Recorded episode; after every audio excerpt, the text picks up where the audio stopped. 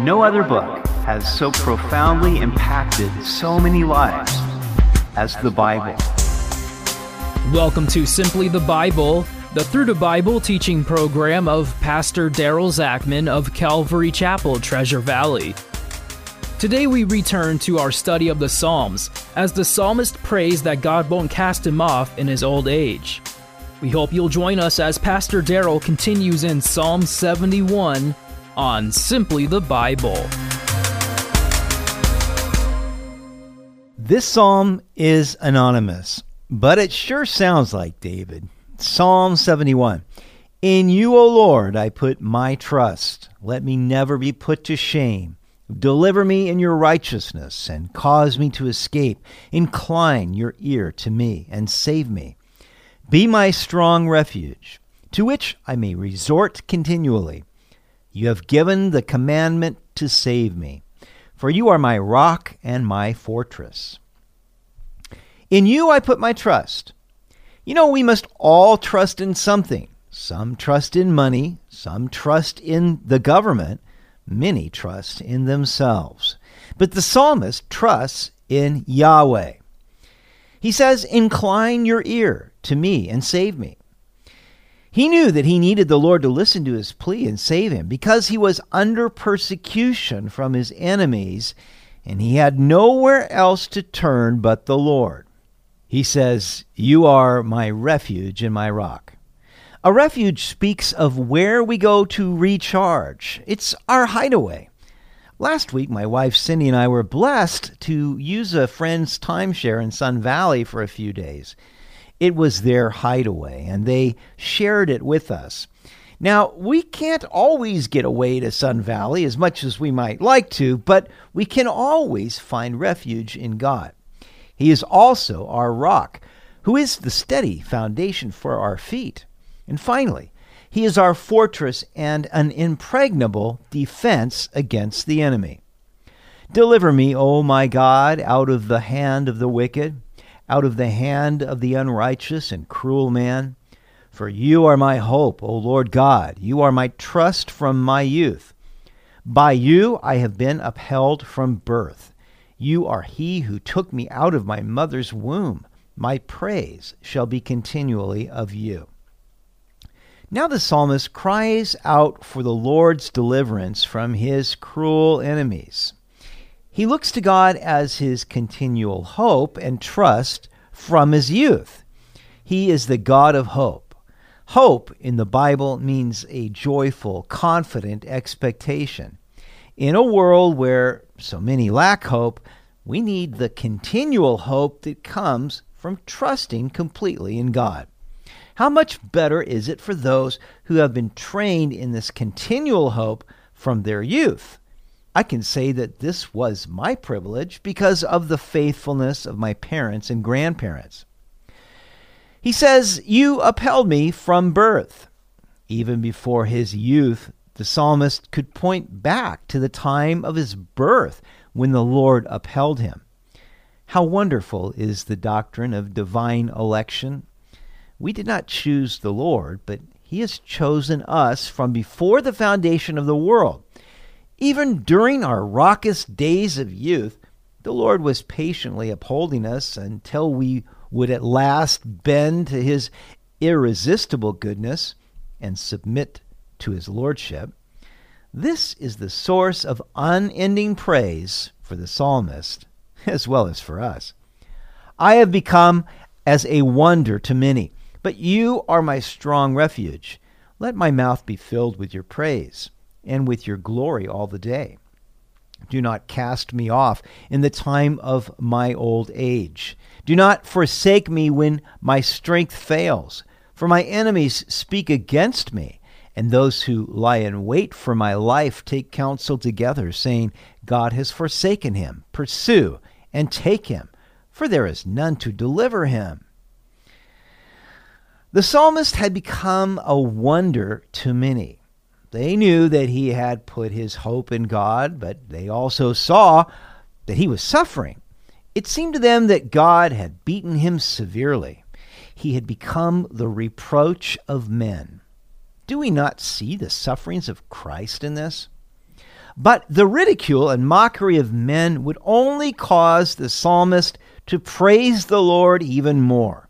His mouth would ever be filled with God's praises, as some mouths are full of food. He then prays, Do not cast me off in my old age. Now we understand that the writer is older. He has seen God's faithfulness throughout the prime of his life, but now that he is losing strength, now that he is at the age where the world would consider him a liability rather than an asset, he prays that God will not cast him off. Thankfully, God does not cast us off in our old age. In fact, he has often called people in their elder years. Abraham was 75, and Moses was 80 when the Lord first called him. Psalm 92:14 says, "Even in old age they will still produce fruit. They will remain vital and green." Now that's a promise I am claiming a lot lately. For my enemies speak against me. It's a difficult burden to bear when others conspire against you. It's even more painful when they were formerly your friends. Like wolves that attack the most vulnerable sheep, they saw the psalmist's weakness as their opportunity to strike. If God had forsaken him, then who could deliver him? O God, do not be far from me. O my God, make haste to help me. Let them be confounded and consumed who are adversaries of my life. Let them be covered with reproach and dishonor who seek my hurt. Make haste to help me, he says. The psalmist was growing short on patience. He wanted the Lord to act now. Confound and consume my enemies. He envisions his enemies being disoriented as though they couldn't understand this sudden change of events. They thought he was washed up, a has been. But suddenly there was the reversal, and God's hand was evidently and mightily upon him. This had not happened yet, but by faith the psalmist embraces it. Then those who had sought his hurt would be covered with reproach and dishonor. If we walk with the Lord, even though the enemy may seem to get the upper hand for a time, we can rest assured that God will be our vindication. So wait patiently in faith for God to put things right. But I will hope continually and will praise you yet more and more. My mouth shall tell of your righteousness and your salvation all the day, for I do not know their limits. I will go in the strength of the Lord God. I will make mention of your righteousness, of yours only. The psalmist's continuing hope would result in increasing praise. So it is with everyone who meditates on the eternal hope we have in Christ. If this psalmist was David, then he had already praised the Lord much, but he would do it yet more and more. We can never exhaust the subject of praise. He vows to speak of God's righteousness and salvation throughout the day. The mouth that is filled with God's righteousness has no words left for gossip or complaining. Let the Lord return to find us telling others of his wonderful salvation.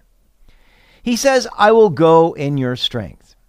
We may feel inadequate to share Jesus with others, but let us, like the psalmist, go in the Lord's strength. If we are willing, God will certainly strengthen us to be his witnesses.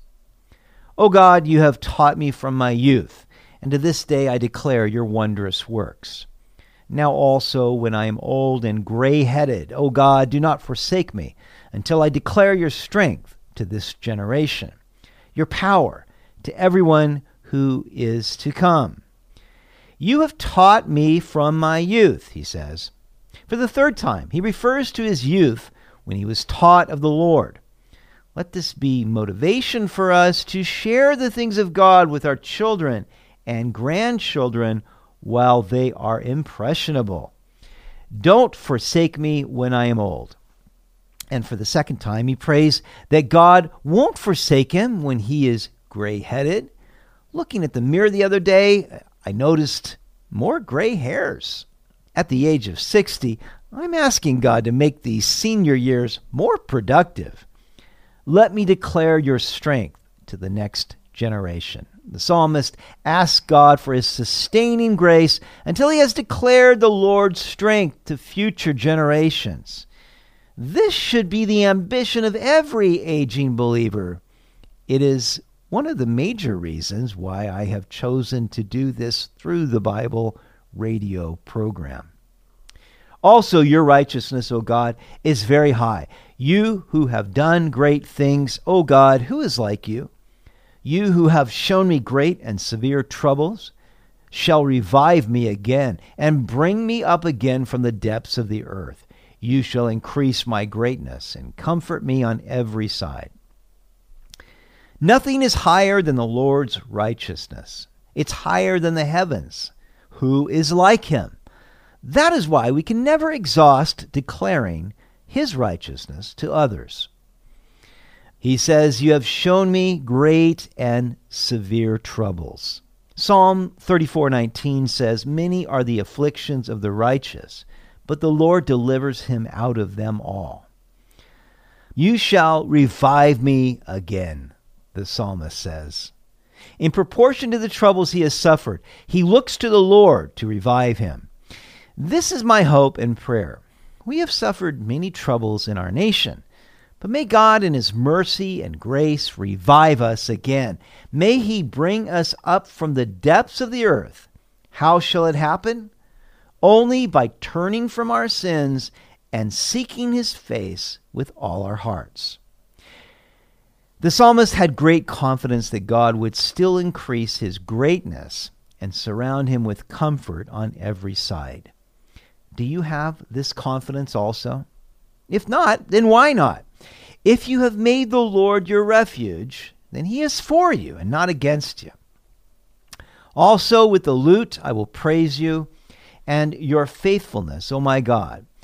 To you I will sing with the harp, O Holy One of Israel. My lips shall greatly rejoice when I sing to you, and my soul, which you have redeemed. My tongue also shall talk of your righteousness all the day long, for they are confounded for they are brought to shame who seek my hurt. I will praise you with lute and harp. Another reason to believe that David wrote this psalm, for he loved to praise the Lord on such instruments. My lips and soul shall rejoice.